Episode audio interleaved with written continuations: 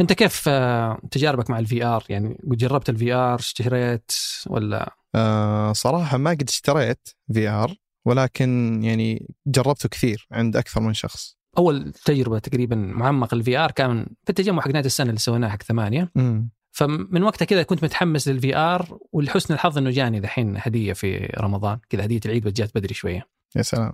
فاكتشفت إنه يبدو إنه ال VR إني على حماسي لأني ما حيزبط معايا أو ما حيزبط مع دماغي. لأنه اكتشفت في الألعاب اللي فيها حركة كثيرة يعني أنت لما تحاول تحاكي إنك ترفع يداتك أو تتسلق شيء أو حاجة امم أنا بالنسبة لي تعمل لي نوع من ال- الدوخة والغثيان. فاستغربت في البداية يعني كذا قاعد شغال على ال VR شوية أحس نفسي أعرق وإني أبغى أستفرغ. أوه. يعني وهذا الموضوع كمان قبل الفطور لو أقول بعد الفطور ممكن لها تفسير. فيبدو يعني حتى بحثت في الموضوع إنه صح إنه في كثير من الناس اللي يستخدموا ال VR يعني يعانوا من هذا السكنس ولما تسأل بعض الناس يقول لك يعني في استراتيجيات إنك تلعب على دفعات تعود. يعني أظن أغلب الناس يقول لك إنه يعني دماغك حيتعود مع الوقت. هذا بودكاست الفجر من ثمانية. بودكاست فجر كل يوم نسرد لكم فيه سياق الأخبار اللي تهمكم. معكم أنا أنس الخليل. وأنا ثمود بن محفوظ. في الخبر الأول اليوم مفاوضات لاتفاق سياسي جديد باليمن. وفي الخبر الثاني قصة مؤسس شركة OpenAI وتطوير ChatGPT في نفس هذا الوقت من السنة اللي فاتت أشرفت الأمم المتحدة على اتفاق هدنه باليمن بين الحكومة الشرعية والتحالف بقيادة السعودية من جهة وجماعة الحوثي من الجهة الأخرى. I commend the government of Yemen, the Saudi-led coalition, and the Houthis for agreeing on a two-month truce in Yemen ورغم أن الهدنة كانت في البداية المفترض تكون ستة شهور لكنها استمرت لضعف هذه المدة مع رغبة الطرفين بالاستمرار. والآن وبعد سنة من الاتفاق عليها وشهر من إعادة العلاقات بين السعودية وإيران يقول أكثر من تقرير هذا الأسبوع إنه بعد شهرين من الاجتماعات بين وفود من السعودية وجماعة الحوثي بمسقط بيكون في الأيام الجاية وفي صنعاء اجتماع لوفد من السعودية ومن عمان مع جماعة الحوثي يهدف لصياغة وثيقة سلام والوصول لاتفاق جديد أعم وأشمل تبدأ معاه مرحلة سياسية جديدة باليمن. وإنه المجلس الرئاسي اللي يمثل اثنين من الأطراف الثلاثة المتنازع باليمن واللي هم الحكومة الشرعية والمجلس الانتقالي الجنوبي أيدوا أيضا هذه الخطوة اللي بيوصلون فيها للسلام مع الطرف الثالث اللي هو جماعة الحوثي.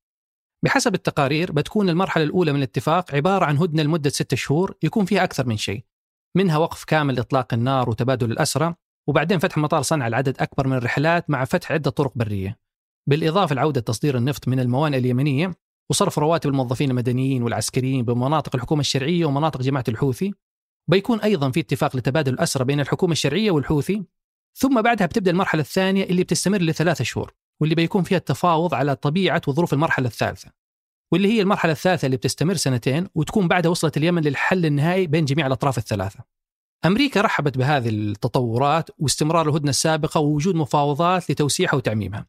وقالت إنه وجود زي هذه الاتفاقيات يساعد على إنقاذ المدنيين ويسهل وصول المساعدات الإنسانية لهم. وبنفس الوقت قال مبعوث الأمم المتحدة لليمن إنه بهذا الوقت بالذات في زخم دولي لدعم السلام باليمن، بالذات مع رسالة مبعوث أمريكا لليمن اللي وجه فيها رسالة لايران وطالبها بدعم مفاوضات السلام الحالية ووقف تهريب أسلحتها لجماعة الحوثي. وإيران رحبت بدورها بهذه الرسالة ووافقت على مضامينها. وحسب التوقعات لو فعلا وصلت مختلف الأطراف لاتفاق هذه الأيام فغالبا بيكون الإعلان الرسمي لتفاصيل الاتفاق خلال الأسبوعين الجاية. ومعها بتنتهي الأزمة السياسية في اليمن بعد ثمان سنين من بدايتها.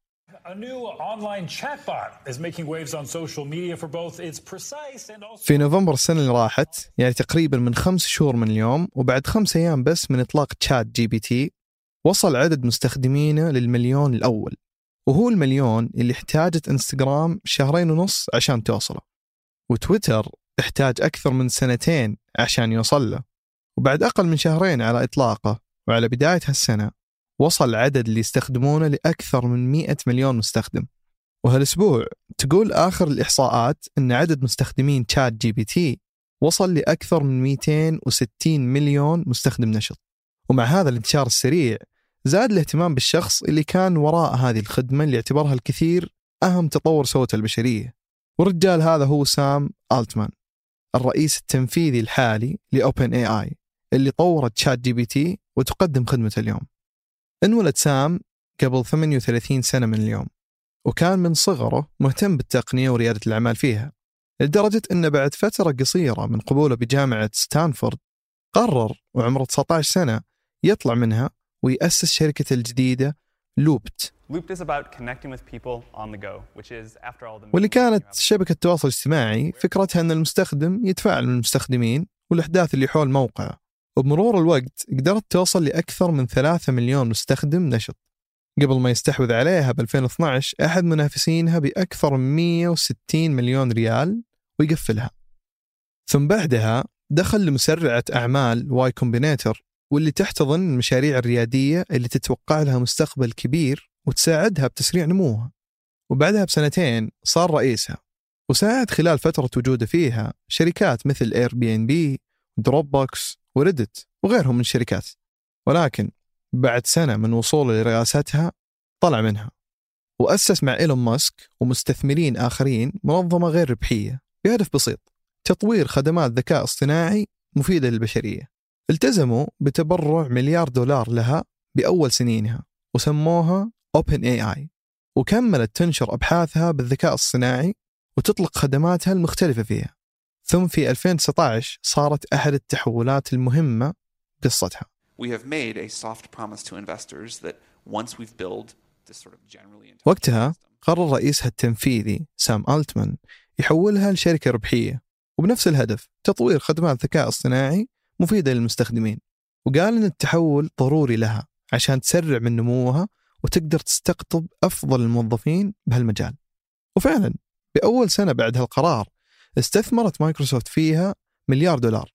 بعدها بسنتين جمعت مليار ثاني من مستثمرين مختلفين والاستثمارات كان أثرها واضح وسريع على الشركة وتطورها. وبعدها صارت أبحاثها من الأهم بالمجال واللي عليها أعداد كبيرة من الاستشهادات بأبحاث ثانية. إلى ما جت 2022 وبالتحديد شهر نوفمبر اللي صارت فيها اللحظة الأهم في تاريخ الشركة. واللي كان غريب أن أكثر اللي في OpenAI حاولوا يقنعون سام ألتمان وقتها أنه يأجل إطلاق ChatGPT لأن هالوقت ما هو الأفضل لإطلاقه والناس باقي ما هم مستعدين لخدمة زي كذا. ورغم أنه بالعادة ياخذ القرارات بالإجماع إلا أن هالمرة قرر تقريبا لحاله أنه يطلق الخدمة اللي حققت أسرع نمو بعدد المستخدمين بين كل الخدمات الرقمية الثانية اللي سبقتها. لكن مع النجاح الكبير في شخص ما هو سعيد فيه أبدا رغم أنه جزء أساسي بقصة نجاح ChatGPT واللي هو إيلون ماسك. لأنه تبرع ب 100 مليون دولار وقت ما تأسست OpenAI كمنظمة غير ربحية. واليوم ما هو راضي عن تحولها لشركة ربحية. ويقول أن هالشيء بياخذ منها حياديتها وحرية توجيه أبحاثها بالذكاء الاصطناعي للمكان اللي بيفيد البشرية وبيحولها باتجاه تحقيق المردود المالي السريع للمستثمرين فيها. وعشان كذا انسحب من مجلس إدارة OpenAI وتقول التقارير أنه يفكر الفترة بتطوير منافس ل ChatGPT وأنه بدأ فعلا يتواصل مع باحثين بالذكاء الاصطناعي عشان يساعدونه بمشروعه الجديد. ومع هالمنافسة والتطوير المستمر للتطبيقات اللي تقدمها الخدمة بيكون المستفيد هو المستخدم النهائي اللي صارت خدمات ChatGPT أو منافسة من جوجل اللي هو Bard تفيده بمختلف احتياجاته اليومية سواء بالأسئلة المباشرة أو تلخيص النصوص الطويلة أو حتى بتنفيذ المهام عنه. قبل لا ننهي الحلقة هذه أخبار على السريع. عرض التقرير السنوي الجديد للتحول الوطني الإنجازات اللي حققها البرنامج بالفترة اللي راحت بمجال البيئة حول المملكة واللي منها بحسب التقرير زراعة أكثر من 15 مليون شجرة بالخمس سنين الماضية وأنه أكثر من 22% من المياه المهدرة بالسعودية أعيد استخدامها في الزراعة بعد معالجتها. أما المحميات فزادت نسبتها بالخمس سنين اللي راحت إلى ما صارت تشكل 17% من مساحة السعودية واللي هي تقريبا سدس مساحة المملكة. وفي المحميات والمنتزهات أطلق مركز تنمية الحياة الفطرية أكثر من 920 كائن فطري مهدد بالانقراض بعد التحقق من أمانهم فيها من تهديد الانقراض. وفي الخبر الثاني أعلنت تسلا عن تخفيض جديد بين 2 و6% لأسعار سياراتها. وبعد هذا التخفيض صارت قيمة أقل سيارة تنتجها تسلا اللي هي الموديل 3 حوالي 155 ألف ريال. أما النسخ الأعلى الموديل X والموديل S فصارت بين 320 إلى 360 ألف ريال. هذه التخفيضات اللي تسويها تسلا من بداية السنة ساعدتها أنها تحقق أعلى مبيعات بتاريخها وصلت مبيعات سياراتها إلى 420 ألف سيارة في الربع الأول من هذه السنة. وفي خبرنا الثالث والأخير تقرير لمنظمة الصحة العالمية يشير أنه أكثر من 17% من سكان العالم واللي يمثلون تقريبا السدس من مجموع السكان مصابين بالعقم بدرجات متفاوتة. وحسب هذا الإحصاء تختلف هذه النسبة باختلاف مستوى الدخل بين الدول. فالدول عالية الدخل النسبة تقريبا فيها 18% بينما في الدول منخفضة الدخل النسبة فيها بحدود 16.5% رغم أنه حسب التقرير المواطنين فيها يدفعون نسبة أكبر من دخلهم لعلاج العقم. أنتج هذه الحلقة تركي البلوشي وفيصل جابر. قدمتها أنا أنس الخليل. وأنا ثمود بن محفوظ. وراجعها عمر العمران وحررها محمود أبو ندى. نشوفكم بكرة الفجر.